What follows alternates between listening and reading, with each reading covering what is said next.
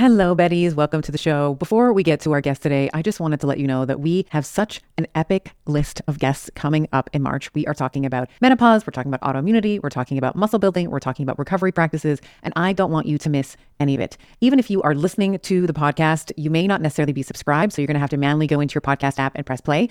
I would love for you to hit that subscribe button so that you are getting the podcast as they are released. It's going to make me oh so happy to know that you are a subscriber of the pod. You are officially a Betty in the Bettyverse. And of course, you are never going to miss an episode and be the first to know when it drops. Thank you so much. There's people that just want to buy a car and then drive it until the wheels fall off. No oil change. Doing that with your body is probably not a great idea. At least getting basic preventive medicine is going to give you a higher quality of life because we can't just get a new body. Then there's people that get their oil changed and tires rotated.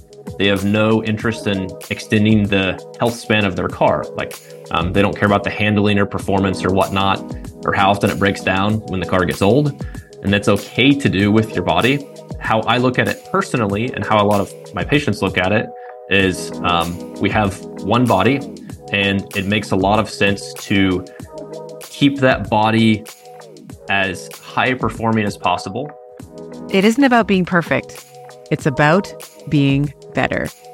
Hello, my name is Doctor Stephanie Estima, and I host expert discussions with thought leaders in all facets of health, including nutrition, fitness, hormones, stress management, performance, recovery, longevity, health span, and energy production. On this show, we discuss complex science, but then we also alchemize it into actionable, everyday living. The ultimate goal with the show is to assist you in making informed decisions about your health and to catapult you into being the hero in your own life.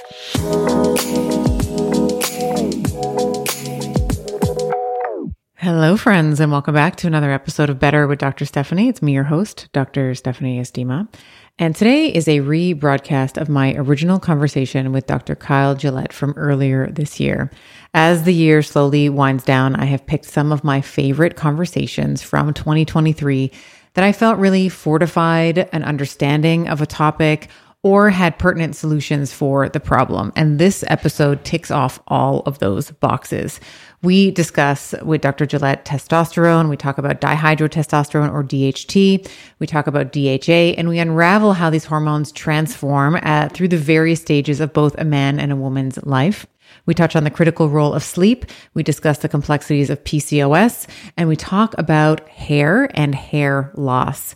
We also explore T R T, or testosterone replacement therapy, and the broader spectrum of hormone replacement therapy for women. We also talk about obesity and explore the neurobiology and genetic foundations that contribute to this complex issue. This was one of my top conversations this year. It is ripe with good information. It's going to better help you understand hormones, specifically androgens in this case, as well as how we can correct excess androgens or not enough. So without further delay, please enjoy this rebroadcast with Doctor Kyle Gillette. Doctor Kyle Gillette, I am just so thrilled to have you on The Better Show. Welcome. Thank you. I appreciate it. We are going to be talking today about hormones. We need to um, go on this little geeky magic carpet ride on testosterone specifically, and we can talk about how those things change over the arc of a woman and a man's uh, life. I'd love to talk about both sexes today. And maybe we'll start off with some of the myths around testosterone. I think that there's some real misconceptions uh, for women and for men um, around even just the abundance of the hormone, uh, particularly for women. I think phenotypically, we usually ascribe estrogen as the female hormone and testosterone as the male hormone. Uh, so I'd love for you to touch on what are some of the common myths that you see uh, in clinical practice around testosterone for men and for women. Myth number one would have to be that testosterone is exclusively a male hormone and not a female hormone. The average level of circulating testosterone compared to estradiol, testosterone is kind of the main androgen. Estradiol is the strongest estrogen. The ratio is about four to one. So um, that's circulating. It's not necessarily what's synthesized.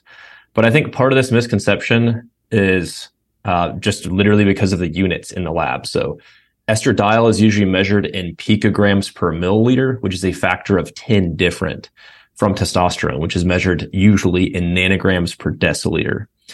So a woman will see her level of testosterone and say that it's forty, and then she'll see her level of uh, estradiol and see that it's one hundred fifty. But really, if you were going to have equitable units, that would be fifteen estradiol and forty testosterone. And then also understanding that testosterone aromatizes in both males and females. So testosterone does convert to estrogen in both, and other androgens and uh, also aromatize. Testosterone is not the only androgen that aromatizes. So that's the main myth. The clinical takeaway or the key point for this would be not to be scared of excess androgen any more than excess estrogen or even excess progestogen. Um, certainly estrogen dominance and androgen dominance are Uh, on the P C O S spectrum, but um, that's the high-level view of androgen in women. Later, I'm sure we can get into like differences in intracellular, like secondary effects after the androgen actually binds and insulin resistance and such. But that's a good takeaway to start with. All right, so let's let's establish baseline. So this is where I always like to start, even in clinical practice. Someone comes in, it's like, let's establish some baseline measurements. If someone is Um, looking to optimize their hormones over the arc of their life, let's say, what would be a, uh, when we're looking to acquire objective data, what would be some labs that you might want to see? I mean, I always, it's like the earlier, the better. That's, you know, it's like the best time to do it was ten years ago. The second best time to do it is today. What would be sort of a lab, uh, like a complete lab panel, let's say, uh, if you're looking to understand Uh, hormones and what we want to be tracking over time. Yeah. And I do wish that humans were like cars in that they came with detailed uh, owner's manuals. And they yes. also, so when cars exit the factory, you hook them up to a computer. And I'm not a mechanic, I don't know what it does, but it spits out a report and says, this is right and this is wrong. And, um, or this could be optimized. This is going to affect your performance or the life of the car, um, because they want to know that before they put a warranty on it. Unfortunately, we don't come with warranties. And unfortunately, we also cannot just get a new body if we break down completely. So the way I look at it is at some point, um, you know, if you're a child, then obviously you need to talk about like whatever's going on with your parents, and your guardian needs to make the decision for you.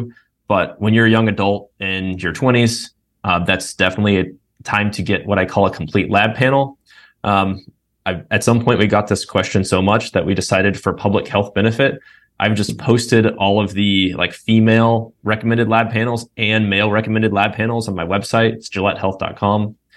But um, a complete or comprehensive lab panel is a very subjective thing. For example, there's some services that have like an ultimate panel.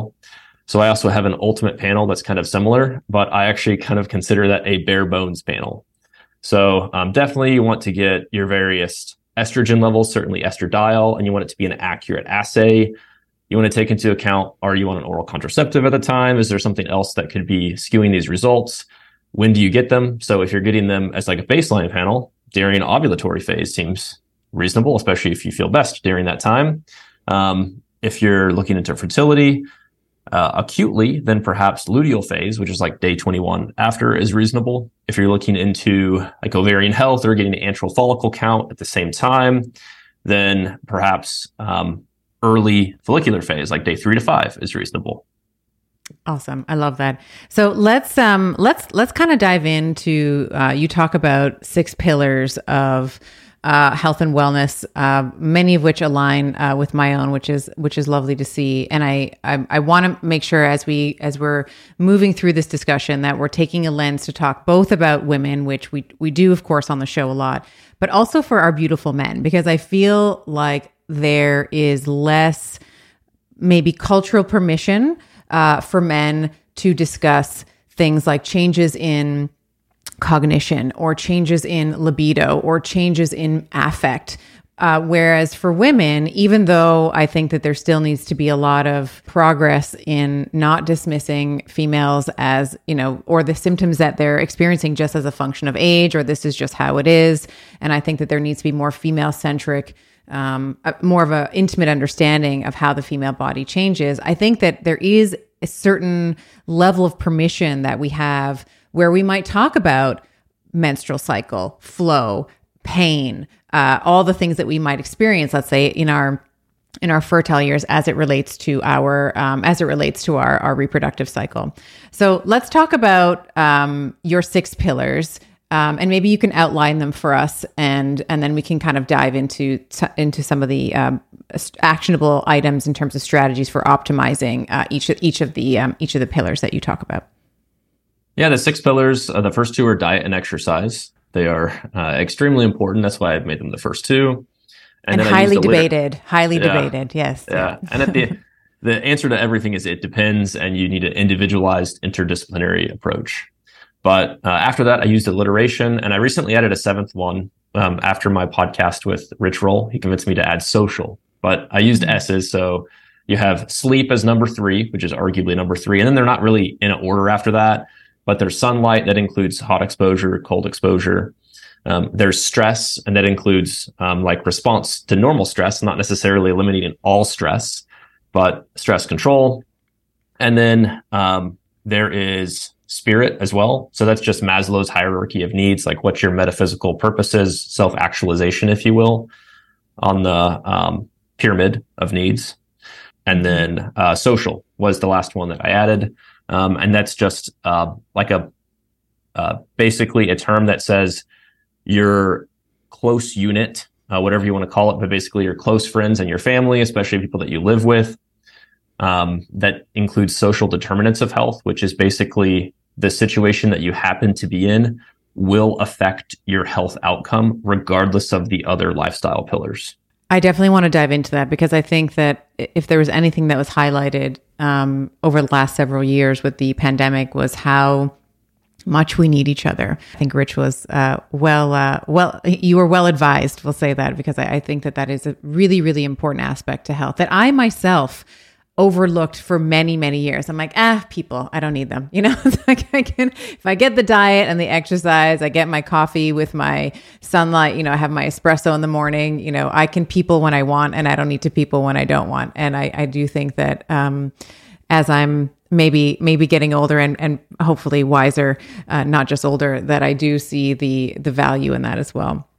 So let's actually, let's parse apart each one. So diet, certainly, the, and there are uh, almost cultural wars um, between Uh, you know, ideologies in terms of what is the best diet for humans. I'm going to make lots of people angry here when I say I think that we probably should be having some version of an omnivorous diet, like meat. Like I think that we evolved to eat meat and we evolved to eat plants. So I'm simultaneously pissing off all my carnivore fans and vegan fans.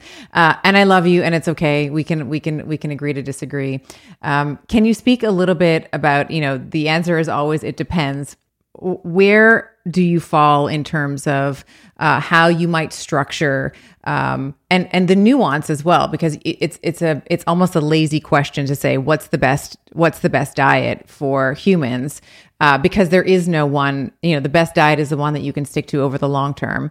And that's going to really vary depending on a whole host of things, you know, all the things, you know, the social aspect that you talked about, your sleep, your, you know, all, all of the things that, that we might be doing, uh, genetic, in, internal and, and, and external factors. So what are some of the, maybe I'll reframe it and say, what are some of the considerations that you, um, that you think about when you are designing, let's say, Uh, a diet for uh, for a patient, and we can include everything from genetic polymorphisms to uh, autoimmunity to uh, like all, all of the things. What are some ways that you think about uh, designing uh, a nutrition program for someone? The first consideration would be how likely is the patient to adhere to this diet, and then what time frame are you looking at? So are you using, are you excluding certain things from like a both diagnostic and therapeutic approach and then seeing how they respond to it? Or is this a, uh, not really even a diet at all, which is the best diet, of course, just the lifestyle change where they will adhere to that indefinitely. Um, and then the other thing to take into account is what is the situation that this patient is in? So uh, this could factor in anything from cost, like socioeconomic situations. It could factor in food deserts. Um, do they have, uh, like if they're not able to get groceries shipped to their doorstep, um, is there a place that has the things that they would like to diet with. It also factors in uh, different path- pathologies and disease states. Celiac is a very easy one to point out. Um, avoidance of gluten. So, you know, there's uh, a lot of different variations of that. Another thing that you mentioned is, do they have, and it's not necessarily just S N Ps. So a S N P is a single nucleotide polymorphism, for those that are wondering. It's basically a change in one letter. Think of your genome as a as an Encyclopedia Britannica. A S N P is a change of one letter in one word of one paragraph of one chapter of one book of the encyclopedia. Um, they do happen to be the most commonly changed letters, and they can be clinically significant, but usually one S N P in and of itself, so you're talking about like nutrigenomics or whatever you want to call it, is not as clinically applicable as like what the labs are looking like. A good example is a uh, M T H F R. It's a very common one. It's certainly clinically significant, but there's several different S N Ps that you can have, but it's not just the um, four most commonly checked S N Ps. Um, you can have many other mutations in the gene, but at the end of the day, you're still going to follow a B twelve and a folate and a homocysteine and maybe an M M A, which is methylmalonic acid, basically assessing your methylation function. And depending on that, then you can make dietary changes or supplements. Um, and for that matter, you can almost always make a dietary change instead of a supplement. It, sometimes it's just more difficult. So that kind of gets into the nuance of um, incorporating diet as medicine. I'm a strong believer that food is medicine, and many things can be treated with dietary changes. It's actually how they discovered uh, pernicious anemia being due to, I believe, uh, B twelve and folate deficiencies. Is um, they prescribed a diet, and this was one hundred years ago. And I think the other thing to consideration, uh, the other thing to consider, albeit uh, a temporary one, is do you feel better on this diet?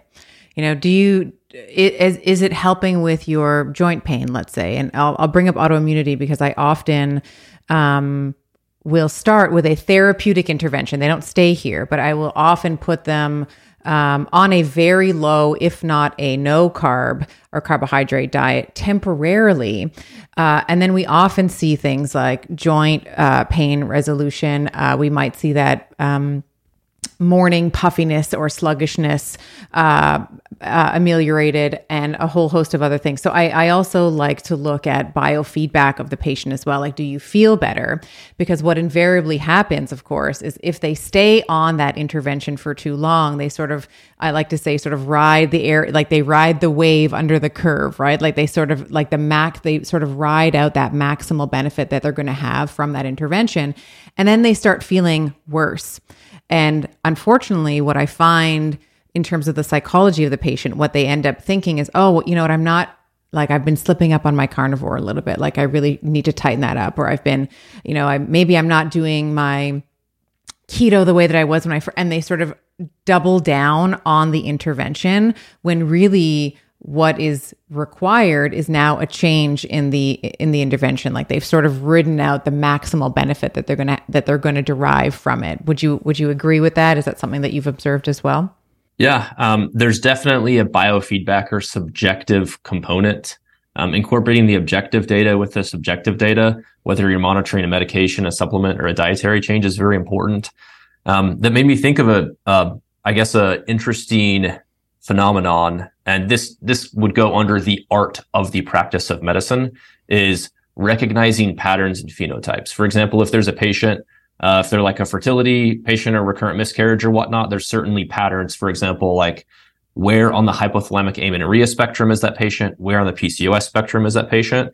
And the same thing is true of diet. For example, there's this phenotype of um, low B M I, uh, in general, low body mass, whether it's lean or um, body fat, and lots of autoimmunity, maybe multiple, maybe Hashimoto's and Crohn's, maybe something else as well. Um, and they respond extremely well to very low carb diets, even carnivore diets.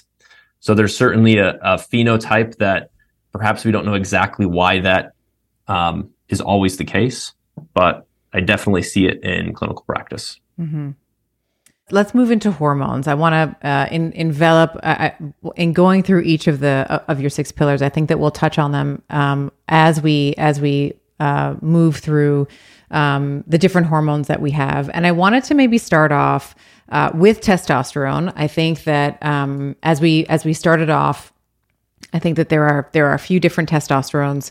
Uh, so we have dihydrotestosterone, which I want to talk about. We have, or I should say, androgens. So we have androgens. Uh, some are stronger, some are weaker, and maybe we can just just by way of definition talk about some of the different androgens, um, their strength, let's say, and then some of the we can start off with like some of the positive. And when we're talking about this, we're just talking about endogenously produced, like inside the body. There's no external. Uh, we're not taking exogenous testosterones, let's say. Um, what are some of the positive? And we'll start with positive uh, consequences of having adequate amounts of these androgens in the body. So first, let's talk about them, and then we can talk about their their role in the body, their physiological role in the body.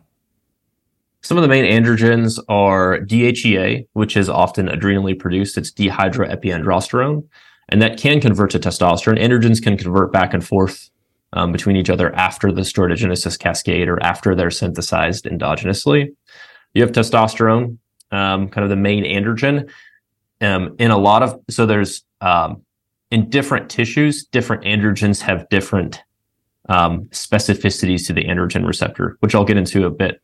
But uh, D H T is another um, well-known androgen, also known as dihydrotestosterone.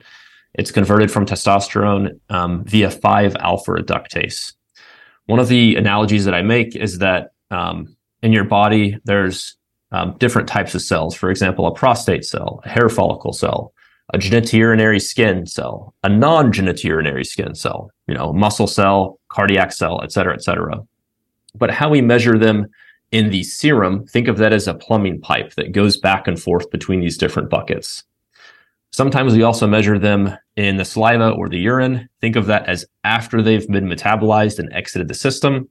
Think of that as like a small leak in the pipe or a tiny little pipe just taking little bits off of the plumbing. But the amount that is in the plumbing, the pipes going between, think of that as your blood vessels, does not is not necessarily equate to the intracellular level. This is called intrachronology.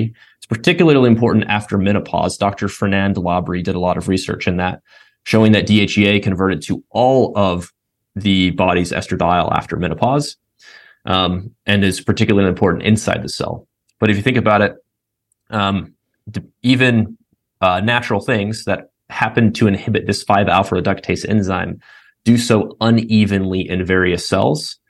And also, depending on the pathology, often you convert testosterone to D H T at different levels throughout the cell. For example, in sebaceous cells, D H E A and testosterone both are very quickly five alpha reduced. Often greater than fifty percent of it is five alpha reduced, which explains why a lot of people who take high amounts of uh, exogenous D H E A get acne. So understanding that in each of the various systems is important, especially when it comes to, for example, in the ovary, many people overexpress sensitive androgen receptors. And they can also overexpress five alpha reductase. So you have more D H T. In the, the- in the fecal cells we're talking about right now? Um, throughout the ovary. Throughout the ovary. Okay. Yep. And, and hair follicle cells are another common one. Mm-hmm. Um, and hirsutism. So that's the way I think of uh, androgens is, yes, you have the serum level. Past that, you have the intracellular level. Past that, you have the density of the receptor, which is the androgen receptor. It's on the X chromosome. So if you have an X X genotype, you have two of them. If you have a X Y genotype, you have one androgen receptor.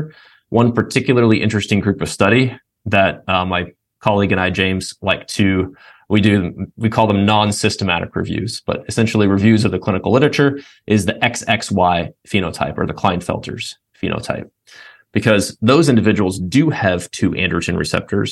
So you can see if they respond to androgens more similarly to a X X genotype or an X Y genotype or both. So I think the the point that you're trying to say here is that we're getting our androgen receptor um, from our maternal lineage. So we are, uh, and that and, and that receptor in and of itself is going to be more sensitive, let's say, than the, the. And do we receive one from our from our paternal lineage, from our father? Females do, and individuals with that have two X chromosomes receive so a paternal. That, receive one from the paternal side. And so the one that is dominant is the one that is going to be more sensitive? In P C O S, there's something called mosaicism. So a lot of pathologies have mosaicism, actually.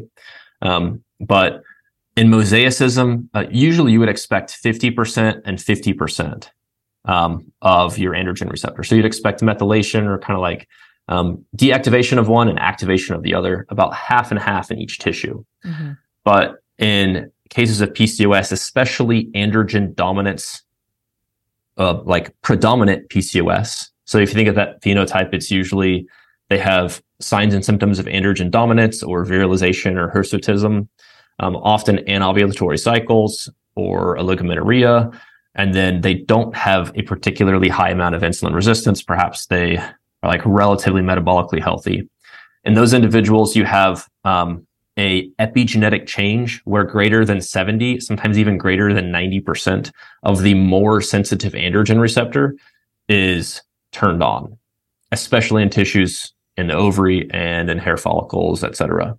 So in that, yes, you can reset the epigenetics, but it can be difficult and it can be relatively time consuming. I guess we kind of rabbit trailed a little bit there, but it just goes to show, like, that's why a lot of individuals that are having significant androgen dominant symptoms, you check a testosterone and even a free testosterone and S H B G, and it can look relatively normal, but inside the cell, you're having androgen dominance. So just just keeping with that for a moment, we so we were talking about the epigenome, but at the level of the genome as well, are we not seeing an increase in five alpha reductase in these individuals as well, where they are converting more testosterone to dihydrotestosterone? There is some genetic variation in the levels of five alpha reductase and also aromatase. Um, for that analogy, I use is different pools. So let's say you have your pool of testosterone. Your testosterone can be uh, metabolized and also converted to other hormones like estrogen or, or uh, D H T. Mm-hmm. For example, if you give someone a, a five alpha reductase inhibitor, even a relatively low dose, often estrogen increases by about ten percent. And that's just because there's a dam between these two pools, so you're going to push more towards one way. So um, depending on Uh, again, like what your genetics are and also what food you're consuming or what supplements you're taking. For example, black pepper fruit extract, biopurine, it's done a lot of things to um, increase bioavailability. And that is also a five alpha reductase inhibitor. So potentially that can make estrogen dominance worse. Um, there's a lot of examples of this, but um, yes, it's true that there is just some genetic variation and um, some people are born with uh, higher or lower levels of five alpha reductase and aromatase. Okay, let's come back up a minute. Um, so we we talked about so we're gonna we're gonna get. I want to talk about some of the clinical outcomes. P C O S is definitely something I want to um, um, talk a little bit about further. But let's just talk generally speaking now. What are the positive consequences of production of D H T? Because one of the things that I hear clinically, particularly in my uh, late perimenopause and in my menopausal women is that, you know, we can certainly talk about libido, which, you know, testosterones are, are, uh, you know, famous for, but the, the consistent through line that I also hear is I just don't feel the same. Like I'm just not as, I take less risks. I'm not as driven as I used to be. I don't, I feel like my personality, I feel like I used to be a lion and now I'm a sheep. Um, What can you what can you uh, maybe elaborate on in terms of affect, cognition, and certainly all the other things that we that we know about testosterone? What are some of the consequences of producing D H T uh, in the body, both male and female? One of the special things about D H T is that it's a particularly strong androgen. So if you happen to be someone that has lower levels of other androgens, Um, uh, after menopause, theca cells don't produce testosterone very well. Sometimes they do though, and sometimes there's kind of a second spike. Um, uh, even after the production of estrogen and progesterone has stopped. Um, part of that's just due to really high L H, kind of like squeezes the last bit out of the assembly line of the manufacturing plant, if you will. Right. But anyway, D H T is a very strong androgen. So if you think about the androgen receptor as a door, um, you have a certain number of doors, that's your density. And then you also have things like tadalafil or L-Carnitine can help with androgen receptor density in the cytoplasm. You also have regulation by heat shock proteins. That's why cold exposure or heat therapy can potentially be helpful for the density of the androgen receptor. And then, um, again, depending on your genetics and epigenetics, it might be a very heavy steel door, or it might be a really light wooden door. So if you've lost some of that androgenicity, the effort, feeling good, the motivation, the drive, it's more likely that you either have a lower number of doors or a heavy steel door. And it doesn't really matter which way, because think of your androgens as um, people, and D H T would be a very strong person, world's strongest man, whatever you want to call it. It's like, I call it super testosterone. It's like you have T, yeah, and then you have like super T, like jacked, yeah, T. Yeah, yeah. Yeah. So there's not a special receptor, but that molecule is going to be particularly good at pushing that door open, even by itself or with relatively lower, like testosterone minions, if you will. Mm-hmm. So that's what's special about it, is it doesn't require a very high level to push open. But um, that being said, if you had significantly more testosterone, then um, D H T would not be helpful. Um, the main reason why we don't use five alpha reductase inhibitors more is that they inhibit more enzymes than just testosterone to D H T. Also, it can be kind of hard to tell how heavy that door is. Right. So if you are a woman in menopause, let's say, um, I mean, my mind um, immediately goes to resistance training and things that can naturally augment um, levels of testosterone. But what are some, so you mentioned uh, cold therapy, heat therapy as as changing the uh, sensitivity of the androgen receptor. What are some other things that we might think about to improve uh, either um, conversion of T to D H T, and then um, D H T, or just optimizing le- our levels of D H T in the body? Regarding specifically optimizing D H T, I guess the first question would be, can you optimize testosterone first without specifically trying to optimize D H T? And the answer to that is usually you want to do both hand in hand, because if you can improve your testosterone, that's going to trickle down secondarily to D H T. One of the main things that you can do is uh, not have the most common pathologies like insulin resistance or metabolic syndrome and sleep apnea, and stay at an ideal body composition. So this is a bit of a self-fulfilling prophecy, but if you have lower body fat mass and lower body fat percentage, you're going to aromatize less. So you're going to have more testosterone in the pool and more like balance of androgen to other hormones.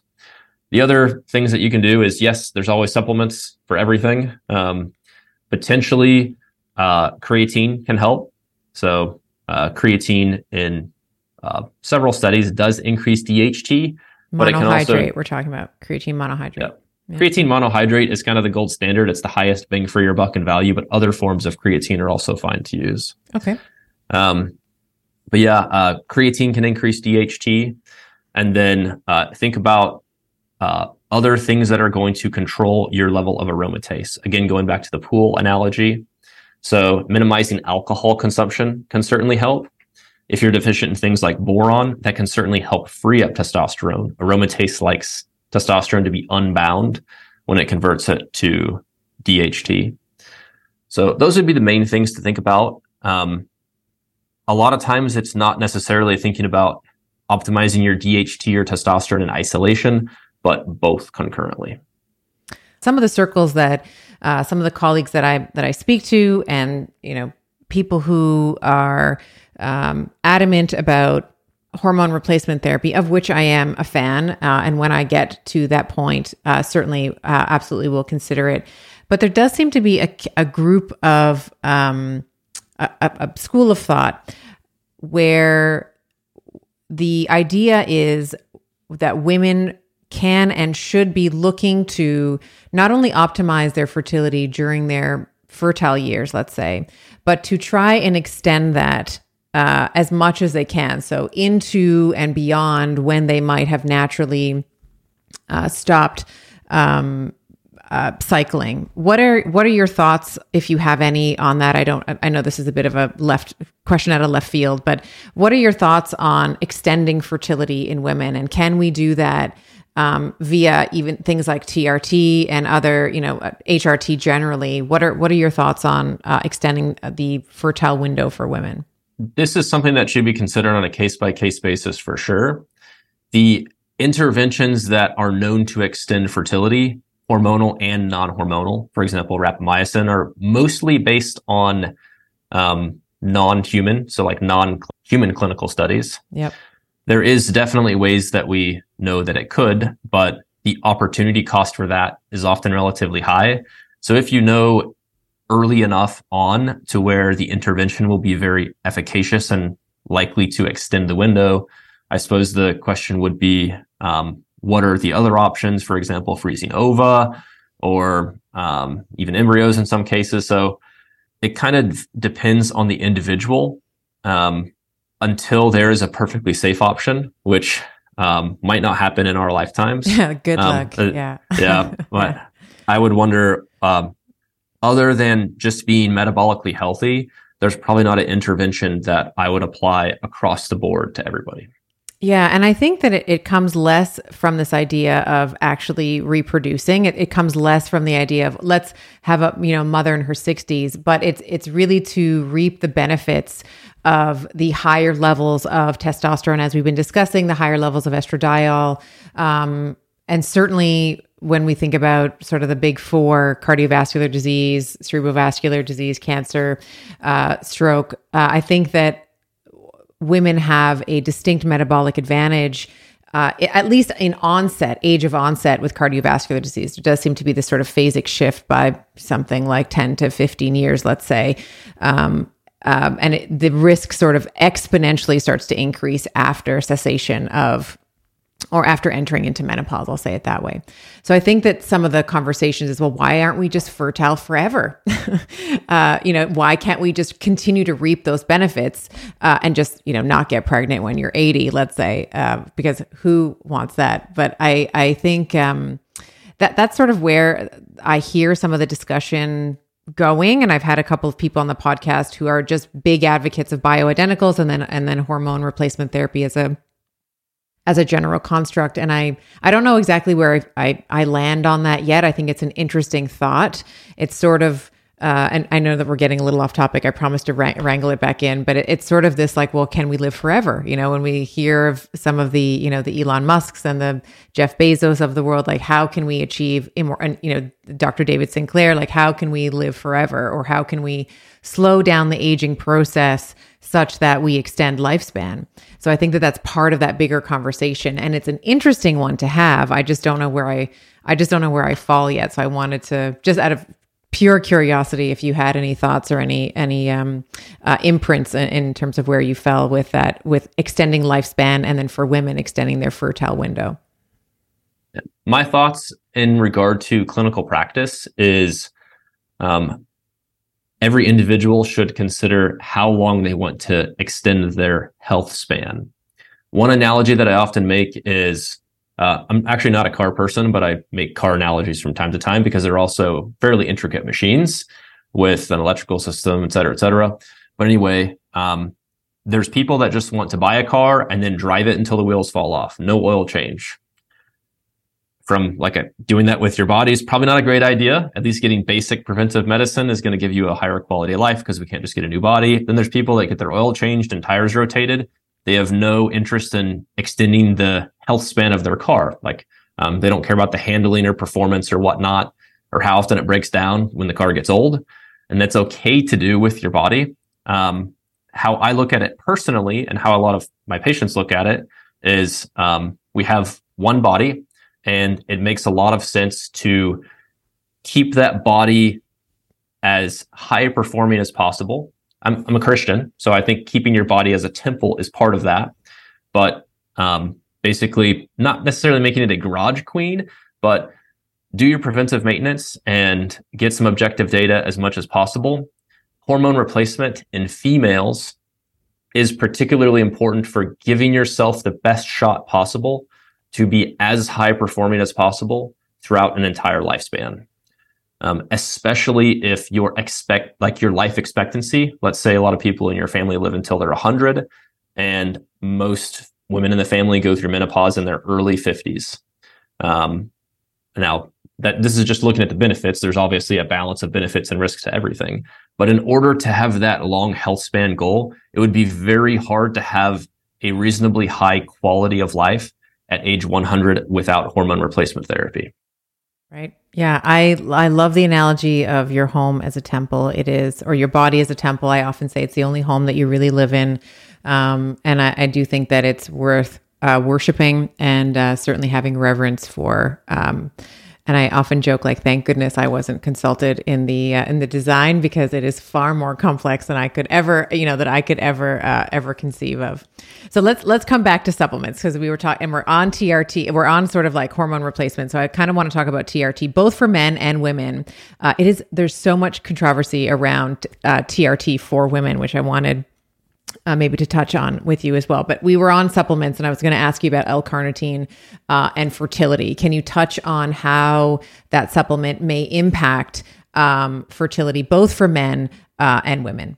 So L-carnitine is one of the smallest, it's technically a peptide, it's a dipeptide, two amino acids, methionine and lysine, I think.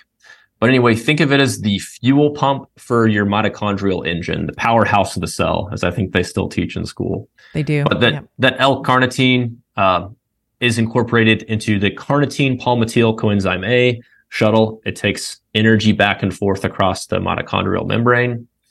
So you don't necessarily want, sometimes, a lot of times I measure carnitine, esterified carnitine, and free carnitine in the serum, but you actually want it inside the cell. Things like T T A, which is a type of fatty acid, kind of a cousin of M C T, help push carnitine in the cell so you can actually use it, kind of like you want to push glucose in the cell to actually use it. But then carnitine will help pump the fuel in, um, like uh, medium chain fatty acids, um, so that the mitochondria will have that substrate to produce energy. So um, there's a couple reasons why this can be helpful. Insulin resistance is one of them. It can help potentially lower inflammatory markers like C R P. And then also it is just literally providing the energy for cellular processes to happen, like spindle formation.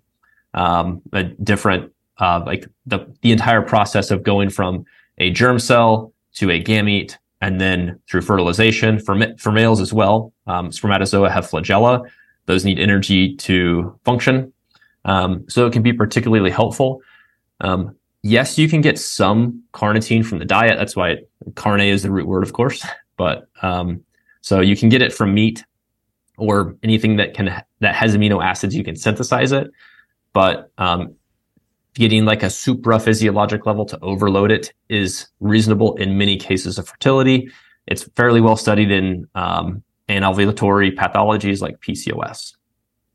And what are what are the dosages that we're talking about here? So we can get it from food, um, and I actually love that you uh, that you brought up the root word of it. That's that'll certainly help. That helps me remember sort of um, you know the genus, if you will. But um, so it's I'm going to. Pr- potentially improve sperm uh, quality, as you mentioned, uh, egg quality, uh, let's say, and what are, what are the dosages that we're talking about, and how are we taking it? So I know that, you know, maybe most people listening might be thinking about a supplement. Um, are there other ways that we might uh, ingest L-carnitine as well? Your perfect candidate, I guess, would be someone on a completely plant-based diet, uh, a low protein plant-based diet. Of course, other dietary changes should probably be made as well, but uh, that is a great candidate for L-carnitine. Um, perhaps the worst candidate would be someone on a carnivore diet with dysbiosis. When taken orally, so in capsules, it can convert to T M A O, kind of like choline or choline precursors. Mm-hmm. And this happens um, due to gut microbiota changes. So, um, you know, uh, treating or optimizing your gut microbiome, uh, again, often through diet and even exercise, is um, one important way to help decrease conversion to T M A O, but things like berberine or even allicin, which is um, a compound in garlic, garlic yeah. can also help decrease the conversion to T M A O. You can also inject it um, intramuscularly or even subcutaneously or even dermally, um, but usually shallow intramuscular is the way to inject it. A dose for injectable L-carnitine would be somewhere between like three hundred and five hundred milligrams. Um, and then, and it's an aqueous solution. So potentially it can be combined with other aqueous non-carrier oil-based injections. And then orally, it's usually between um, fifteen hundred and even up to uh, five thousand grams. So if I'm just looking at these numbers, three hundred to five hundred milligrams for an injection, fifteen hundred to five thousand milligrams, it's like ten times the amount. It's about five to fifteen percent bioavailable. In caps in capsule when you're taking it. Correct. Yeah. yeah. So if you take let's say you take five thousand orally, then you'll probably absorb five hundred milligrams or less. Yeah, I can see that. I mean, if if finances are not a problem, this is not this is not an issue. But I can just imagine, first of all, getting an L-Cart, like what I would have to I, I would have to look, but I don't even know what the dosage comes in in a capsule. Like, first of all, that's a lot of capsules, um, yeah, and then you're going to um, run through several bottles. Very, I, w- I would imagine in a short in a shorter amount of time. Yeah, um, most of the capsules come in five hundred milligrams, so that is a ton of capsules. My friend Derek Um, packed as much as possible into one capsule, and there's seven hundred fifty milligrams. He is a company, Gorilla Mind. Um, mm. I don't know. I'm not on their advisory board or anything, but right. That's what I personally take because the capsule load can be terrible with L-Carnitine. That's a good Gor- point. Gorilla Mind. I'll make sure that this is in yeah. the show notes for everyone, but Gorilla Mind, and they have an L-Carnitine. Okay. And then you're recommending in a capsule form as well for them to be taking that with berberine, or is that in the aqueous solution, in the injectable as well? The uh, usually, the allicin or the berberine? Usually just in the capsule form. Um, that's if they're not at risk of hypoglycemia, and just regular berberine with breakfast every day. Okay. So like the same, like five hundred milligrams, five hundred milligrams, let's say, before it, it three times a day, let's say, like you're dosing it sort of over the course after, before each meal. Yeah. You can dose carnitine three times a day, or you can dose it once a day as kind of like a large dose. Mm-hmm. I usually take mine all in the morning. Some people feel like they get a bit of a sympathetic response from carnitine. I feel like it kind of gives me the meat sweats. Um, I was going to say, is that the like T M A O? Adaptive, or maybe adaptive thermogenesis. Yeah. Um, my T M A O in the serum has always been low, even uh-huh. not taking berberine or allicin or garlic, but I eat a decent amount of garlic in the diet. So I'm not sure if that's contributing, or the probiotic that I take, but I've also seen blood work from individuals taking five grams a day, not on garlic, not on berberine, and also very low T M A O. So the mm. T M A O conversion, even people taking a lot of choline precursors as well, there's not a super direct correlation with T M A O conversion, I believe, unless there's some Um, gut microbiome issue. Dysbiosis, something happening in the gut. Okay, which is again an individual issue that you can work with your practitioner to, to help solve. Yep. Okay, so we talked about L-carnitine. Uh, let's talk about boron. I hear a lot about uh, boron as uh, a, a way to uh, improve uh, testosterone, uh, D H T as well. Can you speak a little bit about uh, boron and its role in um, hormone optimization? Boron's an element. It's actually on the periodic table. I remember making a, a chart of it um, when I was a young child, but boron has been slowly depleted in many soils in developed countries. For example, the United States and Canada, you can actually get your soil tested for boron. So if you're like a huge gardener or you eat a ton of food from around the house, that's that could be reasonable. But um, boron is Uh, more important if you have less boron. So some people eat dates or raisins. These tend to come from areas like Turkey that have relatively high amounts of boron on the soil. Greece, Lebanon. Yep.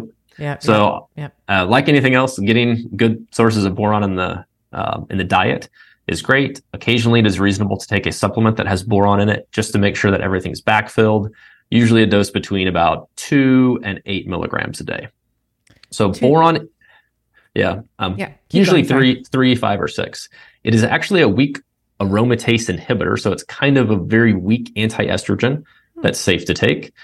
And it can also help um, modulate S H B G. So acutely, if you take a boron supplement, S H B G almost always goes down. But if you have decent levels of boron before, S H B G goes up. But if you run low on boron often, then... Um, Taking boron continually can help keep S H B G down, but it's not one of those things that we can just give to literally everyone that will persistently keep S H B G low. So it can be important with hormone balance. The stronger your androgen, the more it binds S H B G.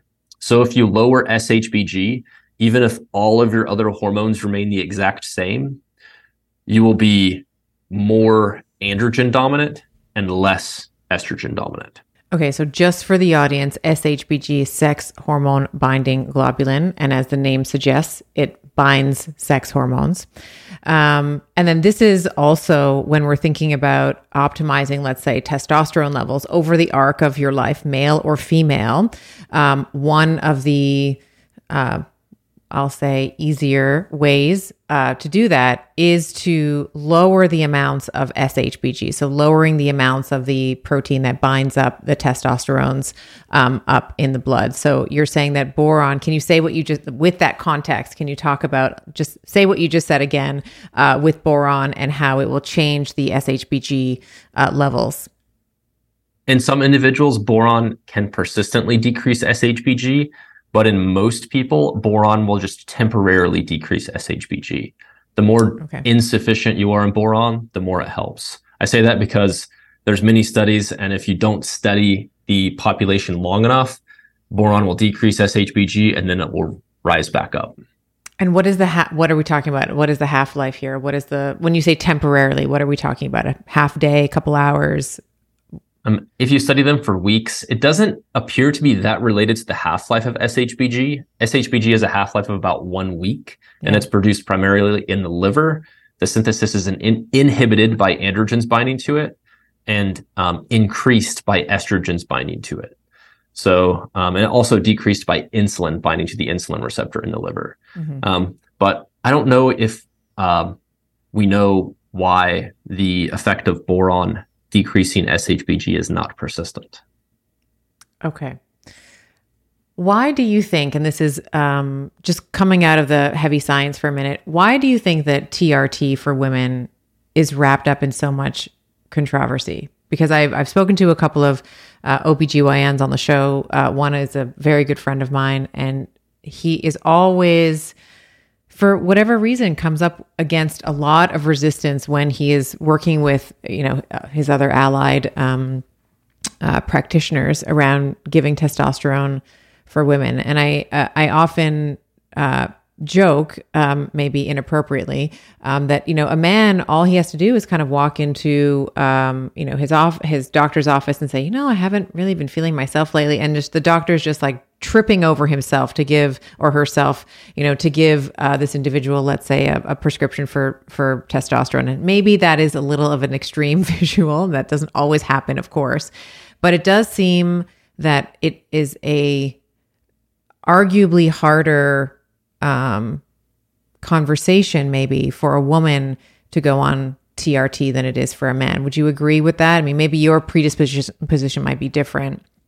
Um, but is that what you, do you observe that at all with, um, with the women that you talk to or the men that you talk to?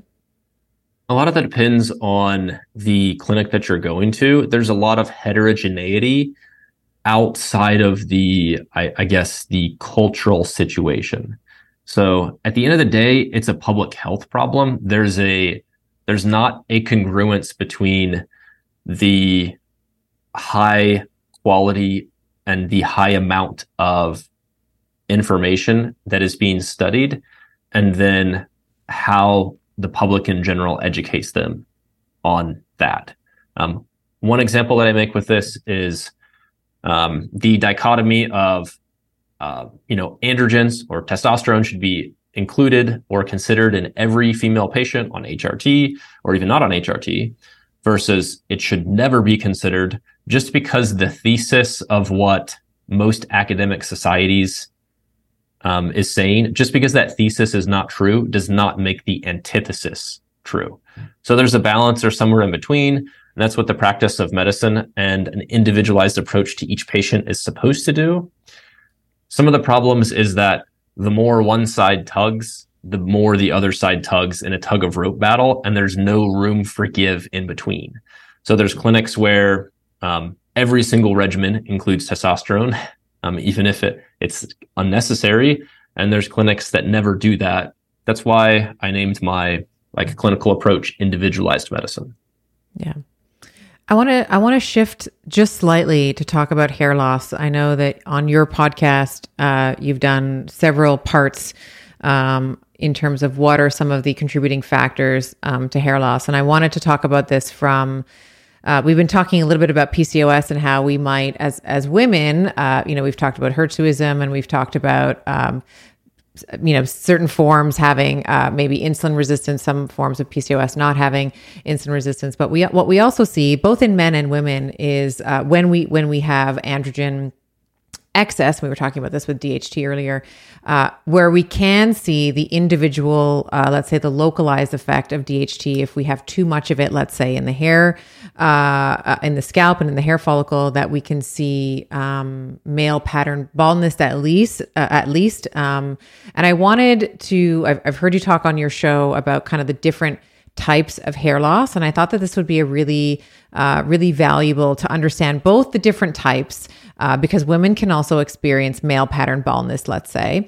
Um, and then what are, uh, so we have that kind of hair loss. And then there's also just natural hair loss, um, may, or a different type of hair loss that happens. And I wanted to maybe um, give you the opportunity to sort of walk us through some of the different um phases of hair growth and shedding, and then some ways that we might think about optimizing that or yeah, preventing I, it, I should say. Yeah, there's obviously many types of hair loss that we don't necessarily need to get into. Um, for example, uh, immunogenic hair losses like autoimmune right. diseases causing right. hair loss. But right. Right. kind of the big theory would be androgenic alopecia, or also known as androgenetic alopecia. That's where the androgen is binding to the androgen receptor, causing gene transcription, and downstream to that, miniaturization, and the follicle is going to die and the stem cell will leave. So think of that as, uh, if you're thinking of your hair as like a lawn, grass and roots, kind of killing the roots, and then it leaves. And the grass blade might look a little bit smaller until the end. Then you have um, female pattern baldness. So that's related to um, estrogenic signaling. And if someone's on an androgen, even if it's before menopause, it can suppress the release of estrogen, but the androgen can also convert to estrogen. It's just depending on what the baseline profile is for that individual. Another example would be uh, maybe hypothalamic amenorrhea or P O I, which is premature ovarian insufficiency, early menopause. So you have less estrogen signaling over time, and um, it leads to a thinning of the hair. And then kind of the last variety would be deficiency in growth agonists. So whether that's growth hormone or whether that's other endogenously produced peptides that help upregulate growth of the hair. Um, that's another type. Um, this would kind of go hand in hand with ischemic hair loss, where you have uh, like uh, a lot of tension, and then you just ha- have hypoxic tissue damage to the follicle. So in th- those three types, um, it's possible to have all three. It's possible to only have one. But in order to get maximum efficacy in a long term, this is like an investment. Um, your biggest bang for the buck in like the first month or two is going to be growth agonists like P R P, uh, potentially peptides, um, minoxidil is another one, latanoprost, which is kind of like Latisse. Um, those are all in the growth agonist category. The anti-androgen category, that'd be like ketoconazole, caffeine, spironolactone, five alpha reductase inhibitors like turmeric or even pumpkin seed oil, finasteride, dutasteride. And then um, as far as like the estrogen standpoint, usually it comes down to shifting the balance to estrogen or replacing different estrogens. What is female pattern baldness? Um, it's d- diffuse thinning. So it's kind of like, think of it as poor quality of the hair, but also thinning and or loss of the hair um, in all areas of the scalp. Not so just, not the, just like, like the temples. Frontotemporal and, the... and okay. crown area. Yeah, okay. It can be all over. And that is a function of having lower, just generally lower estrogens.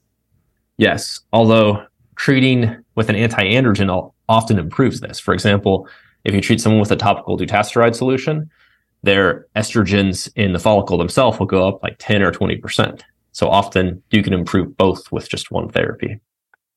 Yeah, I, I bring this up. This is another, again, when we talk about our beautiful women going through menopause, you know, as women, I think we have our, it's like our crown, right? It's like, it's part of our femininity. And in addition to some of our, you know, secondary sex characteristics, let's say, but having a full head of hair, I think, um, when that changes, uh, for women, it can be, it can be devastating.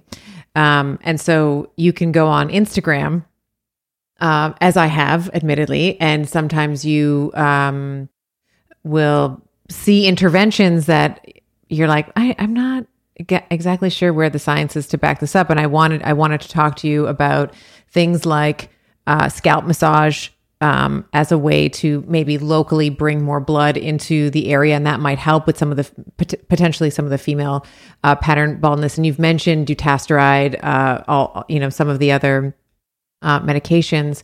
One of the things that uh, minoxidil, et cetera. One of the one of the um, things that I see a lot uh, is rosemary essential oil being either diluted in a carrier, being a- applied directly to the scalp itself, and then maybe massaged in. Um, is there any evidence to suggest that rosemary oil can compare to, let's see, minoxidil, finasteride, some of the things that we've been we've been mentioning here? Acutely, a lot of the inventions uh, or a lot of the interventions can help in the short run. But the main problem with scalp massage-based techniques and essential oils, peppermint essential oil is actually my favorite one. Um, but a lot of the issue with that is that it's very difficult to adhere to and to keep it up over the course of many years uh, can be also very difficult. And actually just taking a pill of minoxidil um, can be difficult, or applying topical minoxidil. Mm-hmm. And the amount of scalp massage needed to make a sustainable difference, like to, it can improve the quality, but think about it, it's acting as a fertilizer, but the root is still damaged and can still have slow miniaturization. Um, the, there's not a lot of studies on like scalp massage or topical essential oils over a course of many years, but there is lots of studies on just minoxidil, and minoxidil will certainly help over the course of many years. But if there is an Uh, female pattern or male pattern baldness component to it, then after several years, um, the uh, death of the hair follicle will still take place. So kind of the, the roots still die eventually. So my main takeaway would be, if there is a female pattern baldness or male pattern, especially if there is a male pattern baldness component, making sure not to just use growth agonists and um, blood flow improvement. Great. And where does iron status uh, and maybe micro uh, micronutrients play into the health of the hair um, hair follicle, and then just the gen, you know, the either the thickness of the hair itself or preventing some of the male and female pattern baldness that we've been discussing? Yeah, iron status and nutrients like uh, biotin or zinc, um, they can certainly help improve the quality and thickness of hair. But the main thing that it does is it kind of changes the life cycle. So think of a life cycle. A hair lives, let's say, one hundred human years on average, and then it dies, and it's actually reincarnated. So it usually lives a very long time in what's called uh, anagen phase and catagen phase, and then a very short time in what's called telogen phase. So if you're iron deficient or if you're thyroid deficient, it can go into what's called a telogen effluvium, which basically means a whole bunch of hairs abnormally just age to one hundred years instantly and start to die and recarnate. So they're not permanently dead, but they're kind of Um, the hair falls out. The stem cell is still in the follicle, but it's going to take it a month or two to start growing again. Um, so uh, very important for that reason. There's often a component of telogen effluvium to post-viral hair loss, which a lot of people have been asking me about recently. Mm-hmm, mm-hmm. Let's shift slightly to uh, another pillar um, around sleep. Um, I think that, again, sleep, I think everybody knows that we should be getting good sleep, uh, but then you have, you know, you get caught into a Netflix, uh, you know, series, or you drink some wine, or you have a late dinner, let's say, um, and it affects your sleep, or you're traveling, as I have been, and, you know, you pop, you know, you're jumping over different time zones, and then kind of optimizing your sleep becomes difficult, at least, trans- you know, at least transiently. Um, what are some practices that you think about um, from the lens of hormone optimization that can improve uh, that can improve our sleep? You've mentioned sleep apnea. I definitely want to talk a little bit about that. But what are some what are some practices that uh, that you like to uh, recommend uh, that you think about that can improve sleep?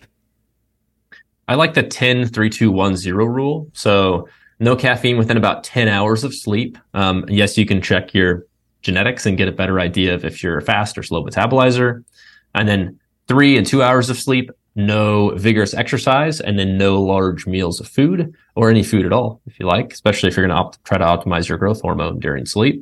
And then no bright white or blue light, for example, screens, within one hour, and then zero snooze in the morning. So that's my good rule of thumb of sleep hygiene. There's been a lot said on this by people who are Um, very knowledgeable regarding sleep, like Matt Walker. But using that rule will, um, like assuming there's no pathology, will help more than any other medication or supplement. I'm also a fan of medications and supplements, Um, I might be a bit biased since I'm a physician, but there's some medications like Ramelteon, which is a melatonin one and two receptor agonist, but not melatonin receptor three. That's particularly useful with jet lag or shift work, um, sleep pathologies.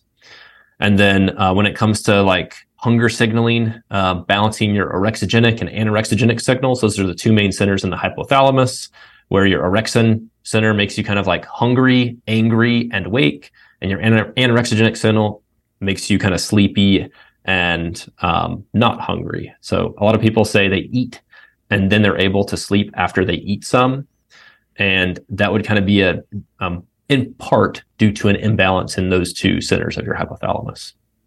How how do you think about mouth breathing as a way that can impact our sex hormones, if at all? Talking about the importance of taping our mouth at night and being a nose breather, and we, you know, we talked about the aesthetic benefits of that over time in terms of, uh, you know, strong jaw and not, you know, developing sort of a longer face. But I think that there also is something there with carbon dioxide accumulation as well. How do you, do you think about mouth breathing versus nose nose breathing as a way to optimize Uh, at least sex hormones uh, transiently or over the long term?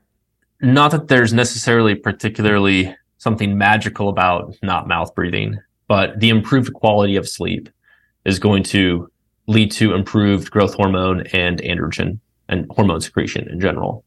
Um, one thing to remember with that is it's particularly important in childhood and early adulthood. Um, that's when you're developing um you know, the different structures the most. Yes, there can be some changes over time, but it's particularly important in childhood. Um, with the increasing incidence and prevalence of childhood obesity and metabolic syndrome, I certainly see a higher incidence of sleep pathologies, including sleep apnea. And a lot of times these things go hand in hand with mouth breathing. So it's a question of, I guess, selection bias, where is it the chicken or the egg? Is it the mouth breathing first, or is it the metabolic syndrome, or is it the sleep apnea? But it's kind of all three, and those should be treated holistically and uh, as soon as possible. Yeah, and I, I would I would add to that. I also think that what uh, I'll often hear from women, at least, and of course, my bias is that I tend to uh, deal with more women, which is where I'm drawing a lot of my clinical um, experience from, is that around perimenopause and menopause that they are noticing, obviously, it might just be as sudden as one day they just can't sleep anymore. But I also wonder, you know, to your chicken and egg question, like what came first? Is it the reduction in estrogen that's causing the, um, you know, the maybe the mouth breathing and the accumulation of carbon dioxide, let's say, in the body? Or is it that their mouth has been, you know, that they've been mouth breathing for so long that that's causing the reduction in estrogen? It's sort of like, which, I don't know which one comes first. Let's let's shift slightly. Um, I, I'm watching um, the time here, and I we're not going to get to the twenty-five pages of notes that I made uh, in preparation for our conversation today. But I wanted to talk about obesity uh, because I, I know that this is something that uh, you are very interested in um, and that you've you've spoken about. about um, as well. As much as you love it or hate it, we, a lot of times trends we draw from celebrities. And of course, um, when we think about uh, obesity medications, certainly of, at least of late, um, G L P one agonists, particularly semaglutide, have come into Ozempic, have come into um, light, maybe because, you know, the Kardashians are taking them. I don't know, but it just seems that this this obe- this obesity medication uh, or this um, uh, I don't want to say shortcut, because in the case of obesity, uh, it's not it's not as it's not as clear cut as calories in, calories out. But maybe we can talk a little bit about partic- Let's talk about semaglutide. Let's talk about you know the trade name uh, uh, being Ozempic. Um, what does that do to the body, and how can that help? We're not going to talk about the Kardashians taking it. That's their own decision. I don't, we don't know if we're taking it. We also don't know if we're taking it, by the way. It's like allegedly, that's what we've heard through the whatever. Um, but what can something like a G L P one agonist do for someone who has tried all the diets, uh, who is obese and is having trouble over, who, who wants to lose weight and is having trouble doing so? What does that do for, for that individual? Semaglutide is a G L P one, as you mentioned, and G L P ones are the do-all medication, address all vectors at the same time. So at least four different mechanisms of action. It affects peripheral ins- insulin sensitivity. It's an incretin, so it affects um, how the pancreas secretes various hormones. It also is centrally active in the central nervous system, affecting uh, appetite and satiety. Um, it also is effective in the gut, affecting gut motility, and in the liver, affecting things like gluconeogenesis and um, glycogen formation and glucose release from the liver. So it's certainly not just an appetite suppressant, but oddly enough, it's often treated as one. Um, it kind of reminds me of the pain medicine crisis twenty or thirty years ago, where so many clinics started doing it just because um, it was a something that was profitable to their clinic. And I think given how the last like six to twelve months have gone, a lot of clinics are struggling and they see the potential margin for prescribing G L P one s. And um, the use has skyrocketed, um, but often it's not an interdisciplinary team. Um, and often the clinics use their personal anecdote to apply that cookie cutter regimen to every individual. For example, low carb and a G L P one for everyone, no plan to get them off, and no shared decision-making discussion regarding some of the detriments, like cholelithiasis, like gallbladder attacks, for example, um, or pancreatic inflammation, or risk of various carcinomas. So um, it's definitely one of my favorite medications, but at the same time, um, it's just being applied across the board to so many people. What's going to end up happening is a lot of these individuals are not going to be able to get off of it without rebounding and regaining most of the weight. Most studies show seventy-five to ninety percent of people regain the weight when you take it away. So the most crucial time to have a knowledgeable healthcare provider overseeing this is as you're weaning down and coming off of it. What type of effects does it have on, if any, uh, once you're co- maybe while you're on it, and then if you are coming off of it, on lean body mass? Very similar to uh, a- another like hardcore caloric deficit, potentially a slight bit better because it kind of helps the insulin work a little bit better than it normally did. Insulin is, of course, an anabolic hormone as well. That's why bodybuilders take it. But um, it can induce such a significant caloric deficit that you lose a lot of lean body mass in the process. Of an individual who loses a significant amount of weight, usually about a third of it is lean body mass. A third. Yeah, I mean, I so I, I'm an av. I'll just you know state my bias. Like I love to, I love to train. I I love to. Uh, I've taken many decades to put on the you know. And when we say lean body mass, of course, we're talking about many things other than muscle, uh, but certainly muscle makes up a part of lean body mass. Um, and uh, Yeah, I, that would be really, that would be really frightening for me to lose a third of my progress. Uh, let's say that I've put in all the time, all the struggles, all the sweat, all the tears uh, in the gym. So that's certainly something to um, to consider. And I would almost think, as a therapeutic, you'd almost want to. Um, um, and I don't know if this. I, my my next question for you is is around the ventromedial hypothalamus and the lipostat. But I wonder if um, you know if there's a way to maybe reverse diet them, you know, so that, that hyperphagia, you know, that sort of, you know, once they come off of it, I would imagine their appetite might come back and then maybe then some. Uh, I wonder if there's a way to mitigate that, or have you seen that? Um, what are some of the best practices when we're thinking about diet and exercise for these individuals that are coming off of um, these medications? Certainly giving them the tools to develop a diet they can adhere to, and an exercise regimen, a movement pastime to last a lifetime is what I like to say. So that way, as they come off, they have those tools to where they're not just sinking in quicksand anymore. They're on more solid ground and they know what to look for when things start to go awry. Mm-hmm. Yeah, I guess two of the most important things would be maintaining that individual's lean body mass throughout the whole process, not going too fast. So good rule of thumb is like, you know, like five to eight pounds a month. That's great loss of body fat. And then as they come off, in almost every case, I utilize some sort of, if not medication, supplement to prevent that appetite dysregulation from happening when you finally withdraw the semaglutide. Such as? Some examples of supplements would be like Rauulsine. That's an alpha yohimbine that can help um, regulate appetite. Some people feel nauseous when they take it. Occasionally, if they're more on like the insulin resistant or pre-diabetic, or, you know, if they are diabetic, then maybe I do leave them on a low dose of a G L P one for a long time, indefinitely. but metformin can be used, berberine can be used. Um, there's a lot of options. Um, bupropion, low dose naltrexone.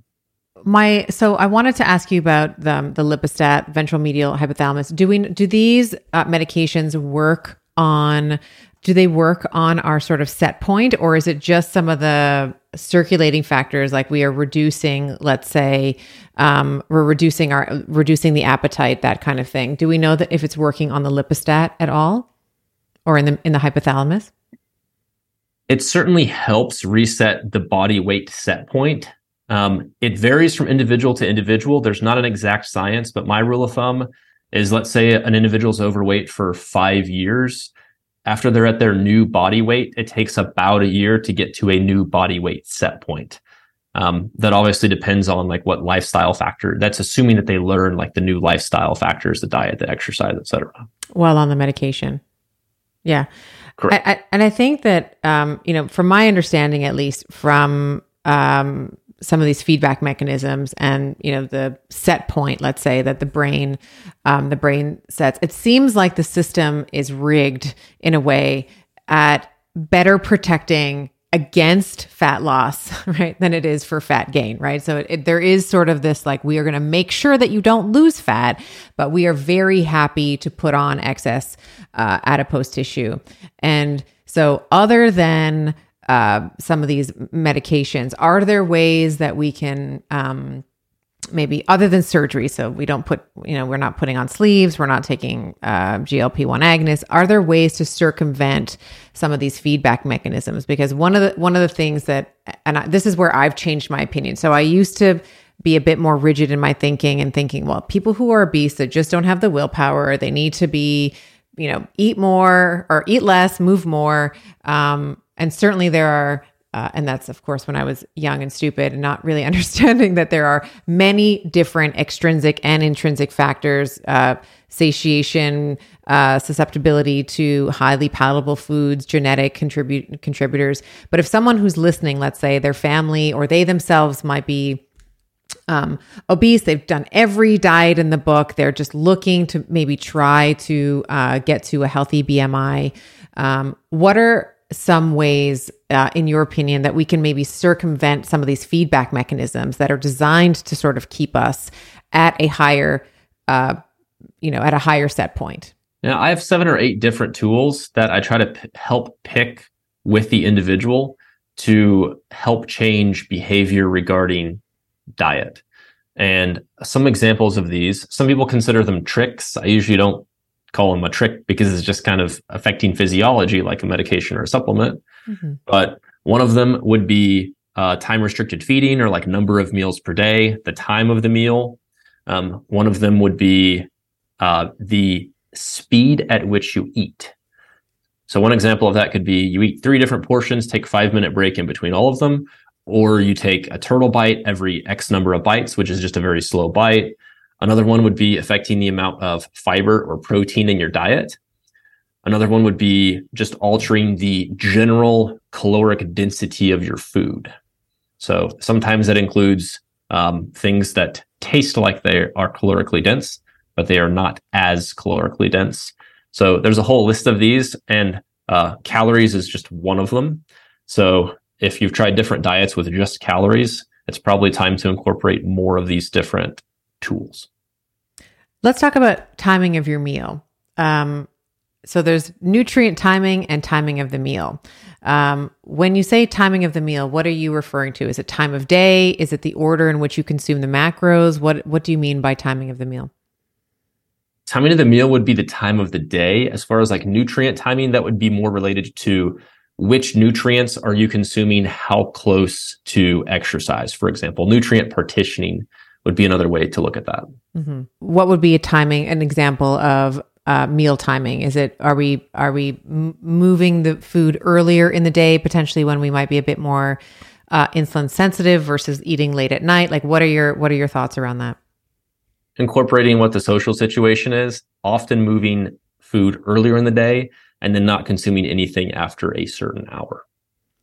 I really love that, because when when fasting, sort of intermittent fast, I mean, it's been around forever, but you know, when it sort of became sort of the premier topic, we'll say, um, in healthcare, I myself was doing the sixteen eight, you know, making sure that I was fasting for sixteen hours and like not pushing my feeding window until twelve or one o'clock. And I was starving, you know, uh, like Marving starving. Like I could not, I could eat the house.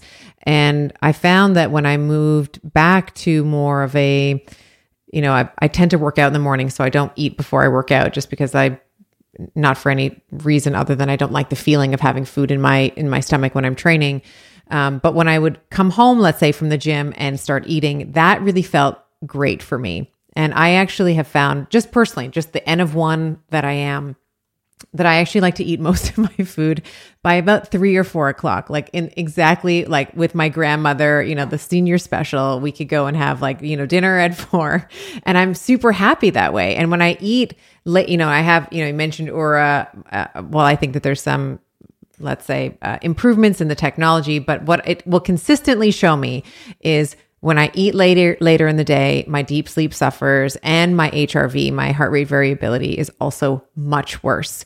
Um, so I actually like to finish eating by about three or four o'clock. And I find that I am just happy, just happier that way. And that's not, not everybody's like that. That's just my own chronotype and what I, what I found to work well in my life. But I'm, um, I'm happy to hear that you're also maybe noticing Maybe it's a certain maybe it's a certain pattern uh, of people that where we move the food a little earlier in the day, and that ten, three, two, one that you were saying, you know, like making sure that the food and the, you know, not a big meal, like two to three hours before mealtime. I found that to be incredibly useful as well, both myself and with, with the clients that I work with too. Agreed. Um, let's talk about speed of eating, because I think that this is really interesting. I will often counsel women to chew their food ten times on each side, uh, or, you know, five to ten times on each side. And that in and of itself seems to be just an act of rebellion that no, because people just, they, go, they, they gobble, like they swallow their food. And, you know, I've talked about uh, a little bit about the cephalic phase of digestion before uh, on the show, but when you're chewing your food, it's literally the only opportunity that you have for mechanical, like to break up the food mechanically. After you swallow, all of it's chemical, right? All of it is the acids and the enzymes and the, you know, and the assimilation in that way. But that your, your jaw, you know, your teeth are the only time where you are literally ripping apart the food mechanically. Uh, I wondered if you might uh, speak to um, when when you're talking about speed of eating. Um, what are some of the cues? Let's say, like, you know, just clinically when you're talking to a patient and you're trying to get them to slow down. Like my husband is like this as well. You know, he like he eats his food, and I'm just I've just gotten I've just gotten to the protein. Like I've just you know I've I've just gotten to the uh, to the main part of the meal, and he's finished. What are some of the what are some of the ways that you counsel someone to slow down Uh, eating their meal? One way, and I took this from the, it was a New England Journal of Medicine study on pediatric patients actually, but they did something called a turtle bite, which um, they did one really slow bite at regular intervals throughout a meal. And it was kind of fun. It's kind of a game that you can play um, along with kiddos as well. So that's one good way. You can also divide your meal into portions, three or even four, even six. And then you can eat that portion with whatever speed that you want to, but then you have to wait five minutes before starting the next portion. So it kind of teaches you to um, even out that portion over five minutes, and then you can just continuously eat through the meal. So that's another way to do it. Um, but uh, finding a strategy that will uh, that the patient does not hate is probably the most important thing, because if they really don't like it, then they're not going to like add that as a tool towards intuitive eating. So some people have just kind of like thrown out intuitive eating, but the way I think of it is some people are going to um, be able to learn the tools to do it. So it makes sense to teach them the tools like eating speed. Yeah, I think that's, I think that's great. And I, I feel like these are, uh, I agree with you. I don't think that they're hacks. They're not tricks. They're, they're just some of the principles of eating properly.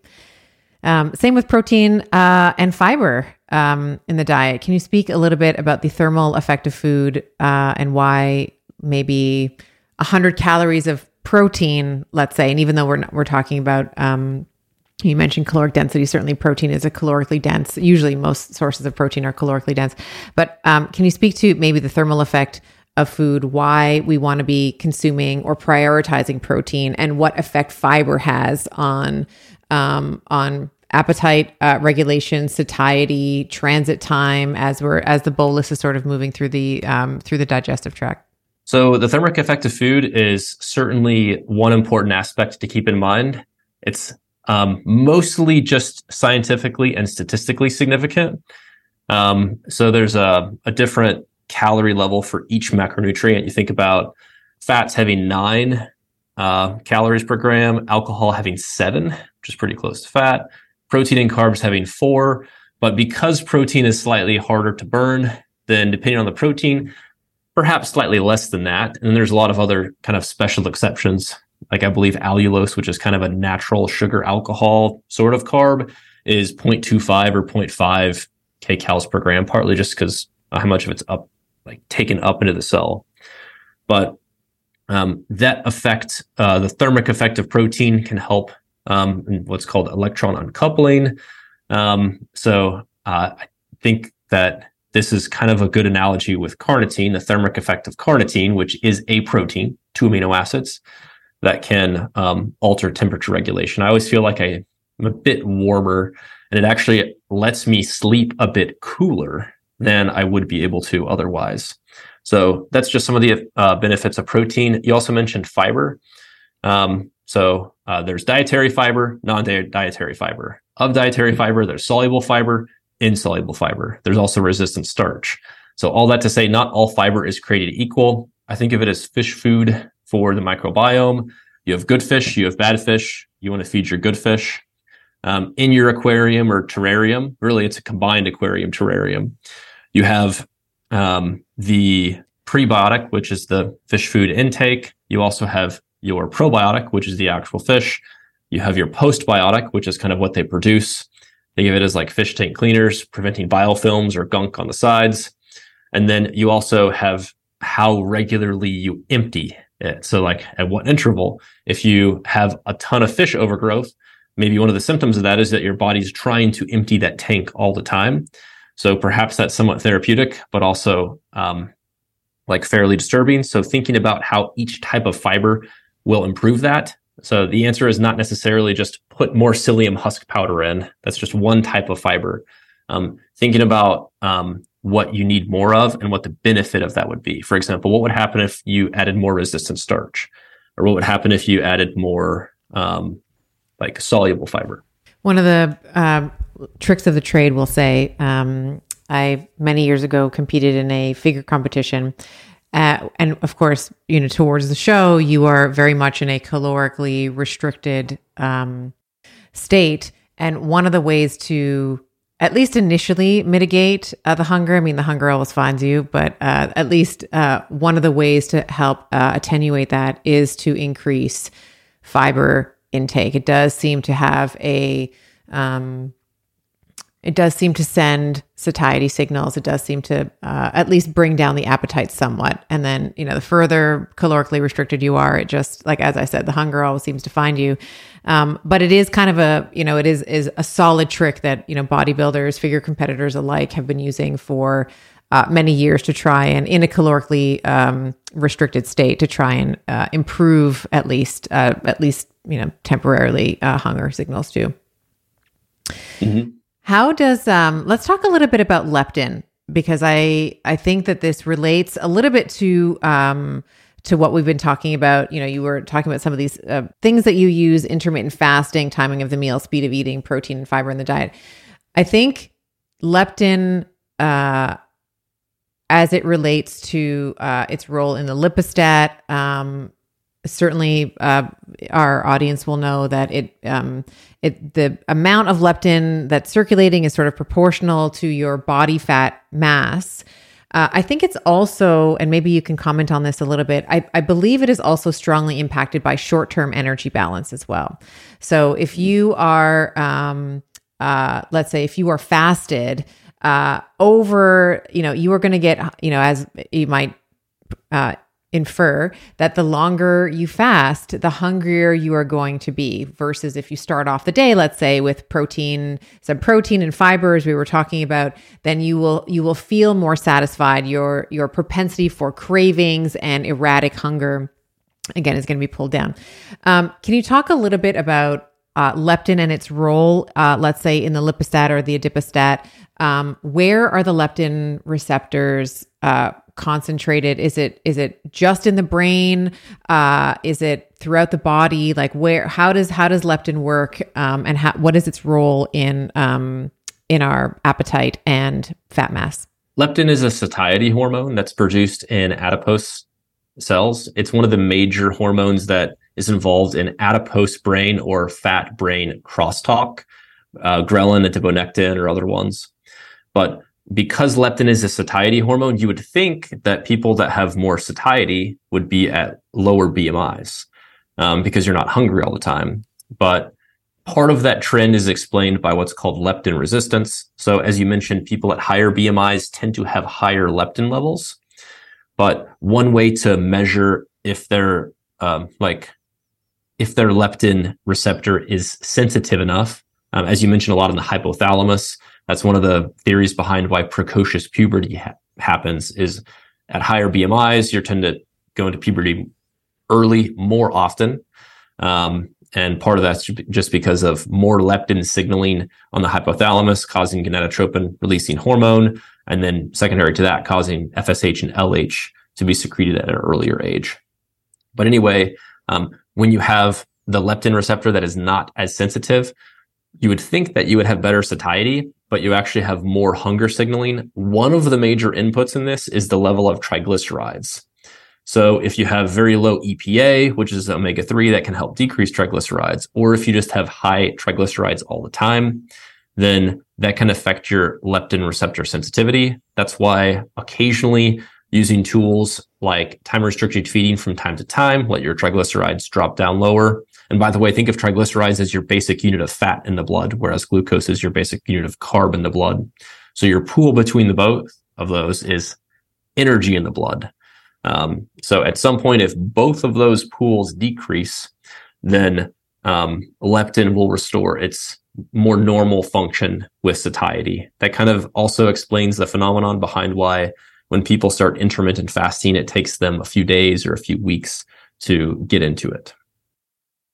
And so when we think about, so when we're when we're talking about leptin, is there, do we know if there's any sexual dimorphisms in the uh, in leptin signaling? Because one of the one of the things I've noticed, at least for women doing, let's say, a, a therapeutic intervention of a ketogenic diet, let's say, is we might we might calculate their T D E E and they come nowhere close to it, you know, and maybe that's the, maybe that's the increase in fat. Maybe that's the, because I sort of put them on a moderate to high fat, moderate protein, and then uh, sort of a lower carbohydrate diet to start, but they can't, they can't seem to eat more than like, you know, eleven hundred, twelve, cal- twelve hundred calories, let's say in the first, you know, depending on, certainly there's variance there, but like around eleven hundred, twelve hundred calories because they are just so full. Uh, and I don't know that I've noticed that in men. Do we know if there's any uh, sex differences in leptin signaling? There's significant difference. In fact, the reference ranges are significantly different between males and females. Um, I don't know exactly why that is, but one of the obvious differences is that females in general have more body fat. So your body fat, the, the, if the body fat percentage is higher, for example, let's compare a female at twenty-two percent body fat, like quite lean, to a male at twenty-two percent body fat, um, which is the same body fat percentage.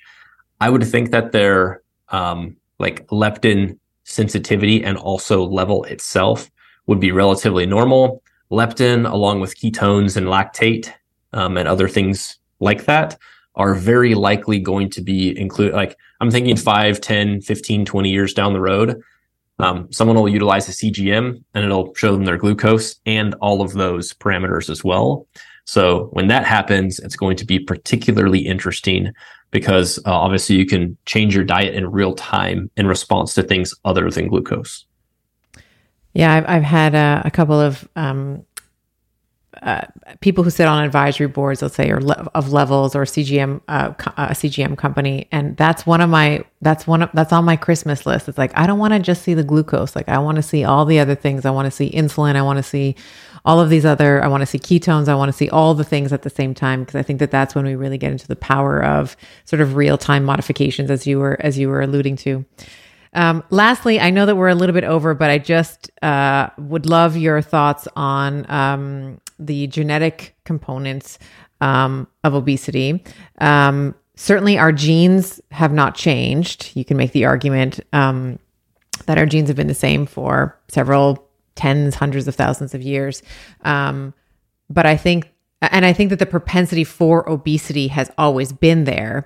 Um, And perhaps it's, you know, environment and like access to more food that we have now that's allowing that sort of gene to express itself.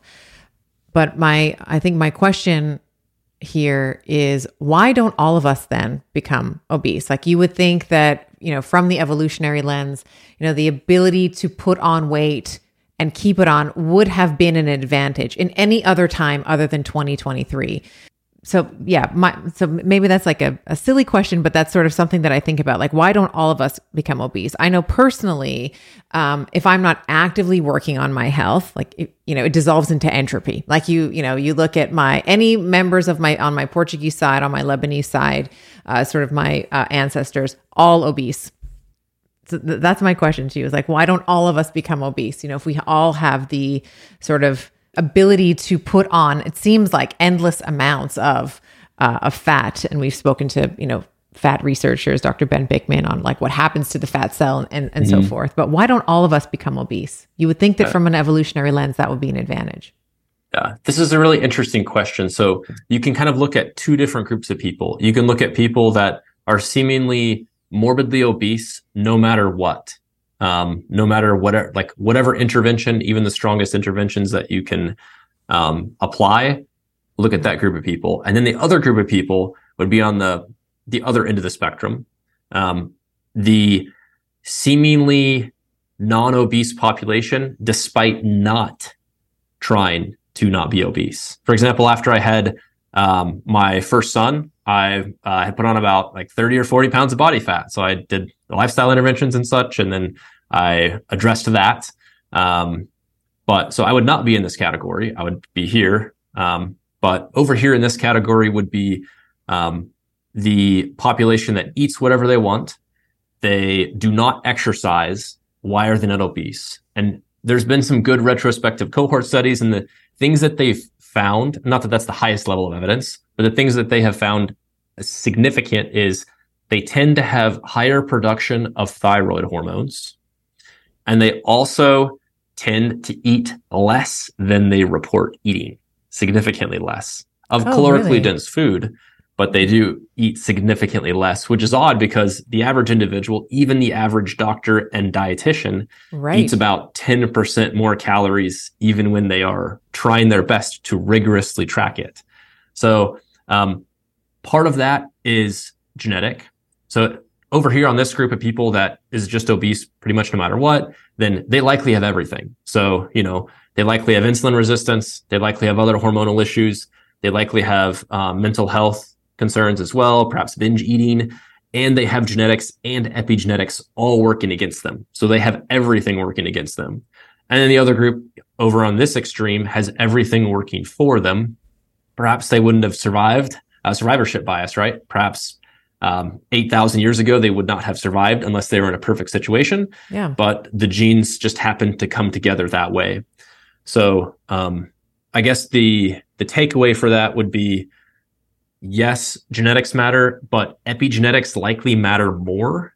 If you're thinking about like the different, the, the high incidence of gestational diabetes, that's something that can be treated relatively well and probably better than we're treating it in a lot of individuals. And that for sure is going to have an effect on the offspring. You know that if a mother has gestational diabetes, then there's going to be her incidence of developing type two diabetes lifetime is at least fifty percent.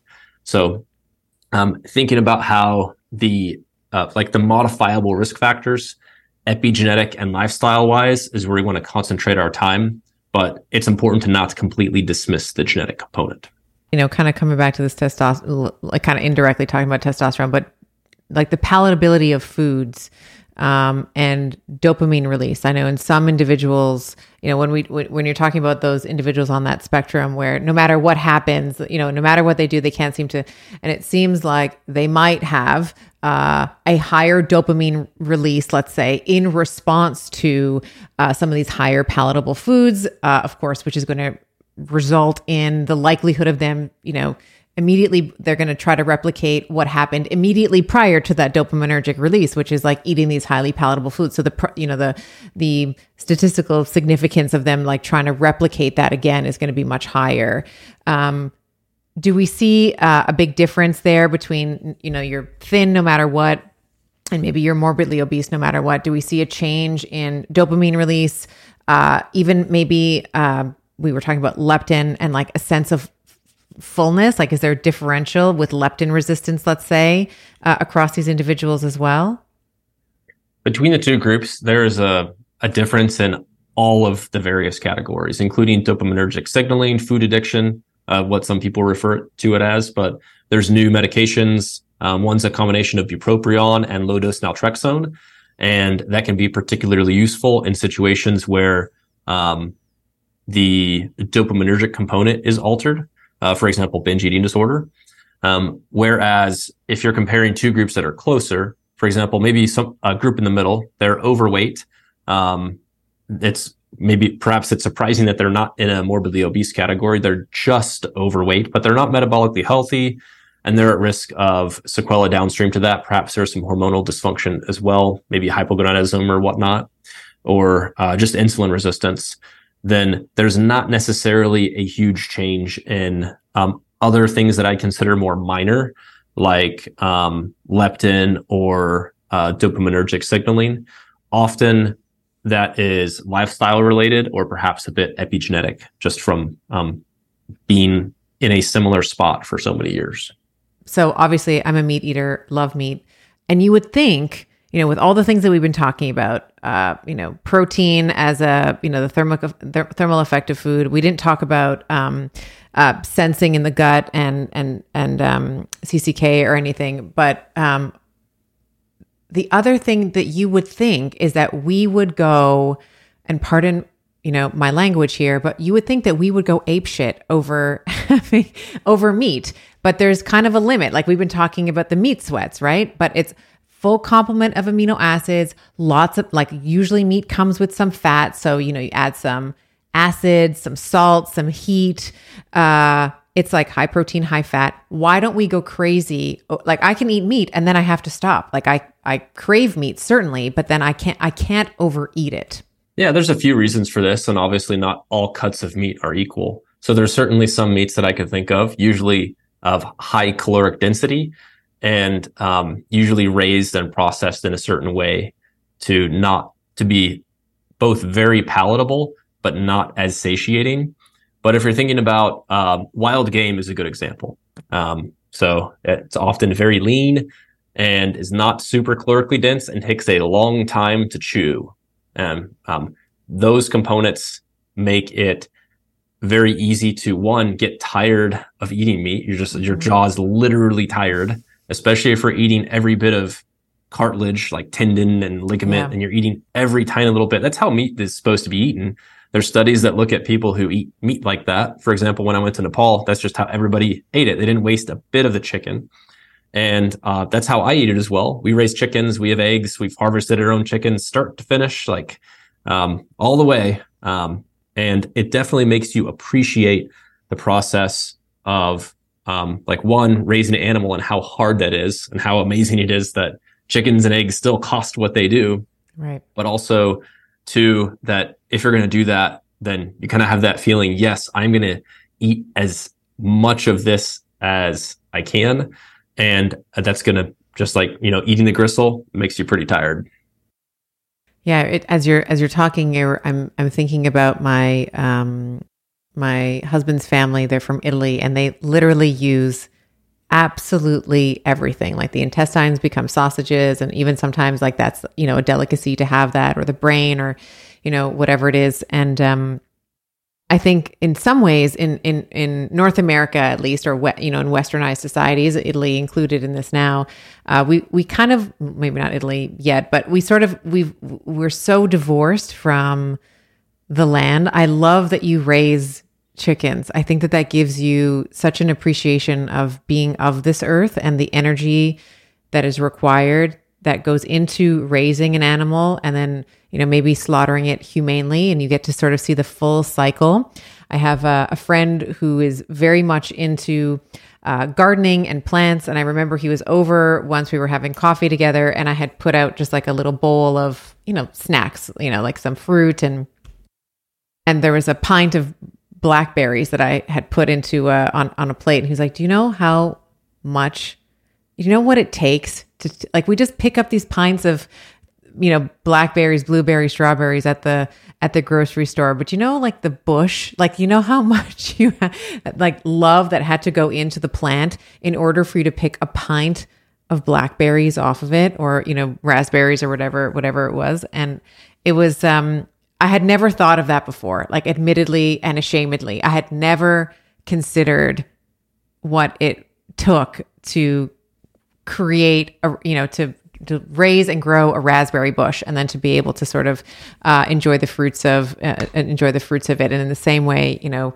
raising chickens and really being able to um, be intimately aware of the soil and the environment and the sun and all all the things that go into uh, raising an animal. That's one thing I think um, I'm very interested in in in exploring further is is really connecting to not just being on this earth, but also, you know, maybe philosophically, maybe we're getting to your spirit category here, but like being not just on the earth, but of this earth, um, and recognizing life and death and how beautiful uh, that all is. So, yeah, it certainly gives a good appreciation of what goes into maintaining physiology. And that's part of social determinants of health. So I was very fortunate to be, I guess, a stereotypical Kansan and grow up and currently live and, um, try to live off the land as much as possible. And even thinking about how much we live off the land with a lot of animals and huge gardens and such, and the boys helping with it, that's probably still less than ten percent, probably less than five percent of what we actually consume. But yeah, we're definitely waxing a bit metaphysical here, but it is an important aspect of health to keep in mind. Well, I'm, I have really, really, really enjoyed our conversation. I think that some of the topics that we talked about, slightly different than how we normally talk about them, specifically focusing on uh, androgens, uh, hair loss, uh, talking about obesity, which I think is an important um, subject that I think the clinicians that listen to the show uh, will find very, uh, very helpful. And even, uh, you know, the the moms, let's say, and the women who are just trying to live better lives, I think will have a deeper appreciation of some of the drivers uh, around an obese, you know, someone who, um, Uh, who is obese and is having maybe uh, struggle with it. So wanted to thank you for your time and your brilliance. This has just been a fabulous conversation. Thank you. My pleasure. Thank you. All right. All right. I hope you enjoyed today's episode. And I must give you the obligatory legal and medical disclaimer here. This podcast, Better with Doctor Stephanie, is for general information only. And the advice, recommendations we discuss do not replace medicine, chiropractic, or any other primary healthcare provider's advice, treatment, or care. In the consumption of this podcast, there is no doctor-patient relationship that has been formed, and the use and implementation of the information discussed are at the sole discretion of the listener. The information and opinions shared on this podcast are not intended to be a substitute for primary care, diagnosis, or treatment. In other words, guys, be smart about this. Take it with a grain of salt. Take this information to your primary healthcare provider and have a discussion with him or her to make the best choice that is for you. Remember, I am a doctor, but I am not your doctor. And these conversations are meant for educational purposes only.